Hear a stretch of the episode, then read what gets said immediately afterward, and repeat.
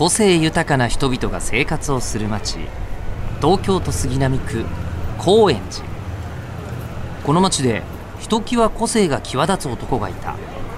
名前は大黒賢治。町を知るために人を知る。人を知るために町を知る。がモットーの彼は今日も町の相談屋として多くの人の言葉に耳を傾ける。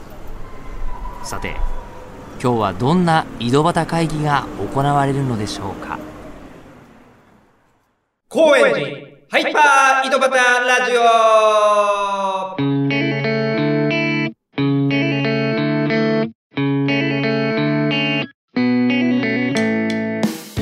どうも町の相談屋大黒賢治です。東京高円寺に住む人々を通して町の魅力を伝えているこの番組、えー今回のゲストは商業音楽家の金子幸宏さんです、えー金子さんはですね3週前になります。2020年9月9日に公開した回に一度ご出演いただいてるんですけども、えーその際にですねエンディングテーマソングを作ってもらおうと作ってもらえるっていう話になりまして、えーまあ音楽家なんでねそのトラックメイクをしてる方なんですけども、えー我が、番組我々の番組この高円寺ハイパイドバターラジオのエンディングテーマ金子さんが作っていただけるという話になりまして、えーそれでねちょっと2週間空けて3週目の今日楽曲ができたっていうことで今週聴かせていただく回になっております。非常に楽しみにしてます。で金子さんは、まあ、あのゲームとか世の中にあの出回ってる動画なんかの、まあ、音楽 BGM とかテーマソングとか効果音とかを専門で作ってらっしゃるフリーランスの作家さんででかつ、えーレーベル音楽のレーベルもやっていたりこれからまた新たに自主的に立ち上げようとしてると。でその辺の話をね今週はよりしていこうと思っています、えーまずはですね曲の完成ですね。それがもう楽しみでしょうがないですね。じゃあ皆さんで一緒に聴いていきましょう。それではこの後商業音楽作家の金子幸宏さんご登場です。高円寺ハイパー井戸端ラジオ。高円寺ハイパー井戸端ラジオ。ゲストは商業音楽作家の金子幸宏さんです。よろしくお願いします。よろしくお願いします。3週ぶりの収録になりますねそうですね。てまた同じ僕の庭で撮ってますけどはい。初めてだからここで2人で何かやったっていうのはあの子供向けのワークショップをああ、そうですね。楽曲制作をやったっていうのですけど、まあ、これからもね僕の庭もたむろしていきましょうそうですね。で、えー今回は金子さんの、まあ、音楽の話ですねをたっぷり伺っていきたいと思いますでねもう最初にあのオープニングでも紹介したこの高円寺ハイパー井戸端ラジオエンディングテーマソングを聴くというのがまあ目玉になってると思うんですけど、はい。その前に金子さんが、えーレーベルで活動しているとレーベルを運営してらっしゃると、そうですね。でそこら辺の話を先に聞いていきたいなと思ってますよろしくお願いします。で手がけてきた音楽ですけども、はい。えー紹介させていただきます。エレクトリファイドジェット三味線起きた。これですね。一発でいきましたね。エレクトリファイドジェット三味線起きた。というユニットをやってると。そうですね。はこれはメンバーなんですか？まあメンバーというよりはプロデュース的な立ち位置の方が強いですね。うんまああくまでこの沖田さんっていう三味線師がメインというか、うん。うん、主役ですね。僕は脇役としていろいろなもろもろをやってるっていうイメージです。前回の収録だと、まあ、レーベルオーナーとして、プロモーションであったりとか、まあ、レーベルの上全てをやると。で、はい。足りないところで、えー実制作のところは自分も入っていくっていうような、そうですね。このあのグループに対しても、まあ、そんなスタンスで。そうですね、うん基本的にはそういう携わり方ですね。自分が表に出てっていうスタイルではないです。どうしましょう？ちょっと説明を聞くか、先に楽曲を聴いてみるか。うーん、お任せします。じゃあまあ、音楽なんでね、聞きましょう。うん。よろしくお願いします。それでは、エレクトリファイドジェット三味線起きた、えー曲名は、ヤヒチです。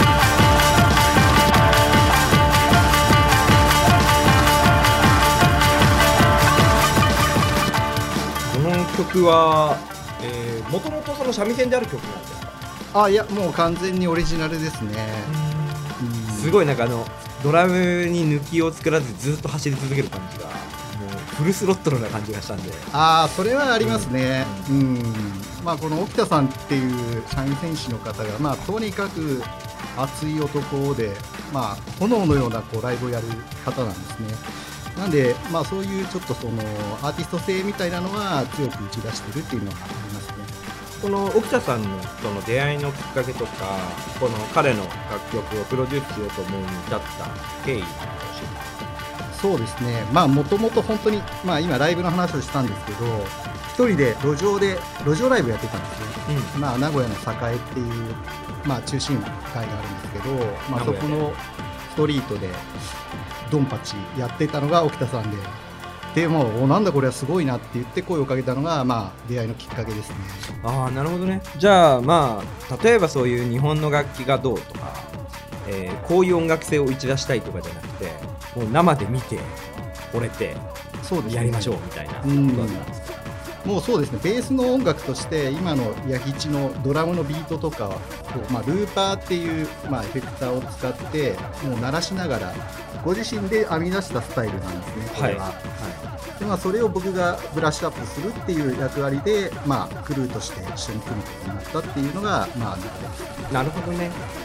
これからもその、えー、レベルを、まあ、やっていくにあたって音楽性であったりとか、はい、アーティストの個性で金子さんが大事にしたい部分とか、えー、一緒にやりたい方向性みたいなのってあるんですか、はいまあこれは前回と重複するところがあるんですけど、まあ、やっぱり感動を届けるっていうところが、まあ、僕らの、まあ、目指す目的でありコンセプトなので、まあ、やっぱり音楽業界もだいぶ社用の産業になってきちゃってるんですけど商業的にはね大変ですね。そうですね、まあ、特に日本はあの統計的にもまあ30歳で音楽を卒業するなんか統計とかがあって、まあ、でおまけに少子化なんでどんどん、まあ、の音楽は文化としてどんどん弱っていってるっていうのが現状としてまずあるんですね。でまあ、とはいえやっぱり日地ながらも熱狂的な音楽ファンが今もいるのでその人たちに向けていかに感動を届けるかとで、まあ、そのツールが、まあ、三味線であったり、まあ、ビートであったり、まあ、ライブであったりするんですけど、まあ、その人たちに、まあ、感動してもらうことがやっぱりコンセプトですね、まあ、それはもうレーベルとしてもそうですし、このジェット三味線の、まあ、テーマでもあります。ありがとうございました。エレクトリドエレクトリファイドジェット三味線起きたですね、の楽曲と、はい、まあ金子さんのレーベルであったりとか、うん、音楽に対する考えみたいなのを軽くタッチできたかなっていう気がします。ではそんな金子さんですね。えー、そんな音楽のプロ、金子さんがこの番組、ハイパイドバタラジオのエンディングテーマを作ってくれましたということで、えー、まずはじゃあ、聞いてみましょうか。早速、お聞かせ願います。お願いします。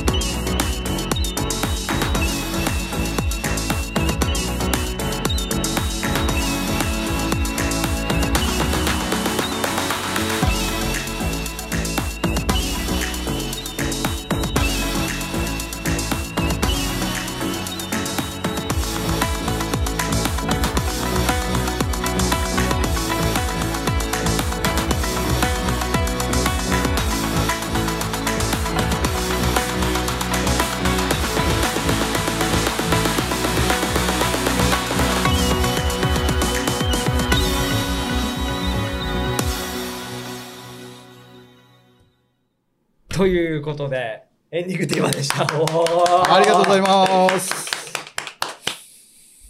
すごい興奮します。興奮しますよね。ありがとうございます興。奮してます。どうですか、皆さん？うん。めっちゃ嬉しいです。めっちゃ嬉しいです。本当。そう言っていただけて何よりですね。なんか、この、報道ニュース番組でもいけそうなイントロから入って、でもダンサブルなんですよね、すごい。踊れるし、結構テンション上がる感じで。まあそうですね。あと、まあ、あの、うん癖がなく、うんみんなが聴けるうし、ん、で、リクエストの阿波踊りサウンドもそうですね。忍ばせてとういう。ん。えまああの、いただいた、まあイメージの中に街に繰り出したくなるような楽曲っていうのを、まあディレクターの大ちゃんからいただいていたので、まあそこを意識したので割とダンサブルな、うん、内容になってますね。ーどうでした？作ってる最中とか、こう、やりながら考えてたことを。なんかまあ仕事の癖なんですけど、まあ最初にやっぱり制作のコンセプトを立てるんですね。で、前回、あの、収録の時に、まあ打ち合わせさせていただいた内容で、まあ、うん、まあ番組のエンディングとして、まあちゃんと機能するかどうかっていうところと、まあ街に繰り出したくなるような楽曲で、まあ公演時間になってっていうところで、で、大黒くんから、まあ、チルとかダブとか、まあ、そういうちょっとドリーミー系のサウンドがいいんじゃないかっていうのをいただいてたんで、まあ、それを反映して楽曲設計してるっていう感じですね。で、ただ、高円寺っていう街を、まあ、いろいろキーワードとかいただいたんですけど、まあ、一言でやっぱりくくれなくて、うん。まあ、多様性に富んだ街だし、人それぞれの高円寺のイメージがやっぱりありますので、まあ、その多様性っていうところを軸にしちゃって、まあ、番組の、まあ、エンディングテーマとしての、まあ、機能性にフォーカスして、まあ、設計を行ったっていう流れです。まあだから結果的に、あれですよね、幅広く癖がそのなく、みんなが耳心地がいい楽曲になってるのかなっていうふうに思います。元気もいいし、うんリラックスもできるし、っていうところでね。ありがとうございます。まあ、一応、分かりやすい公演時間として、まあ、ちょっと街のシンボリックな、まあ、文化の一つである、まあ、阿波踊りの、まあ、楽器、まあ、忍笛だったり、三味線だったり、釣り鐘なんかを、まあ、アレンジで使用してるんですけど、まあ、特に一応大黒君のトークが一応主体になるんで、まあ、カラオケのような形になってるので、まあ、楽曲単体で聴くとあまり面白くはないっていうのが、まあ、正直なところですね。エンディングに機能に特化させて作ってるってことですね。そういうことです。うん。で、今おっしゃられたように、まあ、あの、テンポとかも、まあ、心が落ち着いて、まあ、集中力とか、まあ、元気が湧いてくる、絶対テンポなんて言われている BPM、まあ、116なんですけど、そういうのにがあるんですね。絶対テンポっていう。まあ、そうなんですよ。BPM っていうのは1分間に何回ドンドンドンドンってなるかっていやつそうです。ね。116回が気持ちいいとこなんですね。と言われてる。言われてるんですか。けど、まあ、ちょっと若干オカルトなところはあるんですけど、うん。まあ、ただ体感として、まあ、うん実際、まあ、気持ちよくは聴ける BPM だと思うので、まあ、テンポですね。うんうん。まあ、そういった形にしました。うんうんで、まあ、ジャンルはダンス系ということで、まあ、ディープハウス、まあ、ちょっとこう、しっとりした感じの雰囲気の、まあ、ハウスをうん。選んで、うん。まあ、ちょっと落ち着きつつ、うん。まあ、街にも出たくなるような、まあ、ちょっとこう、チル感のある、うん。まあ、楽曲っていうのを目指したって感じですね。うん。うん。すごいっすよね。この楽曲もすごいけど、自分の作った曲をこう、しっかりこうコンセプトと、にリクエストに応える形で、自分のアイデアも含めてアレンジのことをこう、語っていく様がすげえなと思うんですけど。ありがとうございます。どうなんですか？作る前に全部仕上がってるんですか？このストーリーっていうのは。それとも作りながら発見して決めていくところもあるんですか？えーっと、まあ、両方結論としてあるんですけど、基本的にはもう最初の段階でほぼほぼ設計ができてます。その時にはもう頭の中に楽曲もある程度あるんですか？楽曲まではないですけど、ざっくりとした大枠のイメージであったり、楽器編成だったり、まあ、さっきのテンポであったり、まあ、どういう設計にするかっていうところは最初に決めちゃって、まあ、あとはやりながら偶発的な、なんかひらめきとかがあれば、それをバンバン入れていくっていうような、まあ作り方ですね。決めれるところの大枠まで決めて、そこから先の自由度みたいなのを。まあそうですね遊んでいくっていう感じなんですね。なんで漠然と作ってしまうよりむしろそっちの方が効率もいいし、まあ、それはやっぱり職業音楽家ならではの発想なのかなと思いますし、そうですね。うんありがとうございます。というわけで、エンディングじゃあ、今週から？今週からもう、エンディングを差し込むということなので。えー最後まで聴いていただいて、どういうふうにこう、楽曲が混じってくるか。えー僕がエンディング一応読むんでね、僕のエンディングの声との相性はいかがなものかと。いや、いい声で今日エンディングしたいですね。そう考えると。っていうのも確認していただければと思います。えー、そんなこんなでですね、金子さんに伺ってまいりましたが、こんなね、大きなこうギフトをはいただきました。いエンディングテーマという。で、まあ、毎週のね、毎ゲスト恒例のことでもあるんですけど、僕からもまあ、ささやかなお返しという意味合いも込めて、はい。えー、まあ、町の相談屋と名乗っているわけです。僕はね。で、まあ、何か相談したいことがあれば、まあ、ぜひ、あの教えてくださいっていう、相談してくれ、相談してくれって最近もう言ってて、すごいんですけど、えー、なんかありますかね？そうですね。ちょっとまあ前回も少し触らせていただいてるんですけど、まあちょっとこう、今、まあインディーズのレーベルをやってるんですが、まあそのジェット三味線以外にも、まあちょっと高円寺に特化した、うんまあレーベル、まあうん高円寺レーベルみたいなのを、うんまあサブレーベルとしてちょっと開設したいなとかっていうのをちょっと考えてまして、うん。まあそこら辺を大黒に相談できたらなっていう感じですね。まずあれですかね、ミュージシャンと知り合うとか、どんな人がいるかを、まあ、共有するみたいなとこから始まるんですかね。まあそうですね。まあそういう A&R 的なポジションをまずお願いできたら嬉しいですね。ううんん。あポジションを？相談っていうかもうこれはもう、行動をする感じになってきますああ、いやいやいやや、相談ベースなんですけど、まあやっていただきたい、相談に乗っていただきたいこととしてはってことですね。いいな A&R って言いますよ、じゃあ俺。う。うんん。A&R なんかもやってて、つって。うん。相談や兼 A&R。そうですね。まあ僕は、あれですかね、アンビエントとかかな。あとノイズとかドローンとかそっちの人は割と高円寺でもいるかなと思うんですけど、DJ が多いかもしれないですね。うん知り合いは。あ、でもね、いますよね、やっぱ。え、うんだからお店の店主とか、まあもちろんクラブのオーナーとかもそうなんですけど、DJ やってるのは知ってたけど、10年以上作ってないみたいな、昔の曲を人づてに聞いたら、うん。この人やばーみたいな。のはいいらっしゃいますね。普通に遊んでて3年ぐらい音楽やってたこと知らなくて、うん。で、なんとなくその話になって昔そういえばやってたんで、で聞かせてくださいよって聞いたら、え、やばーみたいなのは結構あるんで、うん。そういう意味では年齢もちょっとおじさん世代はいはいはい。の実はっていう、うん。そっち系は最近またね、増えてきましたね。ああ、いいですね発見が。。うん。え、そうなんですかっていうう。ん。あとはね、僕もまだ手を伸ばしたのはやっぱ20代前半のうん。高円寺住まいの子たちはいはい。が、俺もこう、これからもっと広げていきたくって、うん友達増やしたくて、うん。その中一緒にこう潜入して掘っていけたらいいですけど、ああ、面白いです。ね。なんかこう、最終形態みたいなのありますよね。うん。まあ、まだ漠然としてはいるんですけど、まあ、世界にこの高円寺の名を轟かせるようなアーティストを輩出したいっすよね、どうせなら。うん熱いそれはやりたいですね。うん。そうっすよね。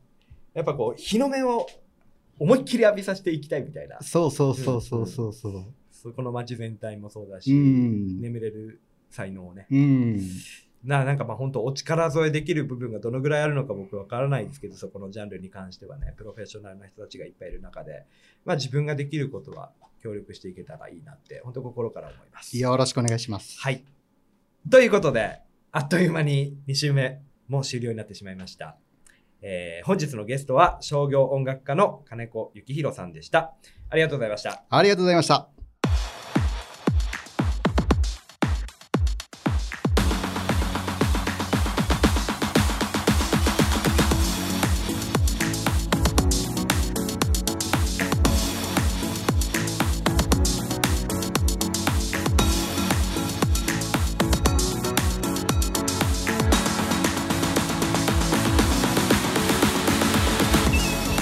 さあ皆さん流れてまいりました。本日が初めての実用化になりますね。このエンディングとともに、えー今日のお別れをしたいと思います、えー本当にね真面目な方ですね。あのやっぱりこうフリーランスの、えーまあプロのものづくりをしてる人っていうところで多分ね生活はお酒を飲んでるとか夜中に歩き回ってる時に出会ってるんでえおそらく乱れてるところ乱れてると思うんですけど。仕事の話はこんな真面目な人いないなっていうぐらい真面目で。結構だからそのびっくりしたんですよね。このプロジェクトいろいろやるようになってから。本当に真剣な人だなっていうのを、まあ、改めてこう話を聞いててもあのきっちり答えてくださいますしそこがすごい印象に残りました。今回のねお話の前が、えー2週飛ばして3週前、えー9月9日に配信した高円寺ハイパー井戸端ラジオに、えー今回の引き金になった1回目の話がありますのでそちらも合わせてぜひお聞きください。それでは毎回恒例ですね。今回の金子さんの話を一句にまとめましょう。こちらです。土神剣求めた以上の感動を届ける理論とテクニック。さてそれではこの辺で。お相手は町の相談や大黒賢治でした。さようなら。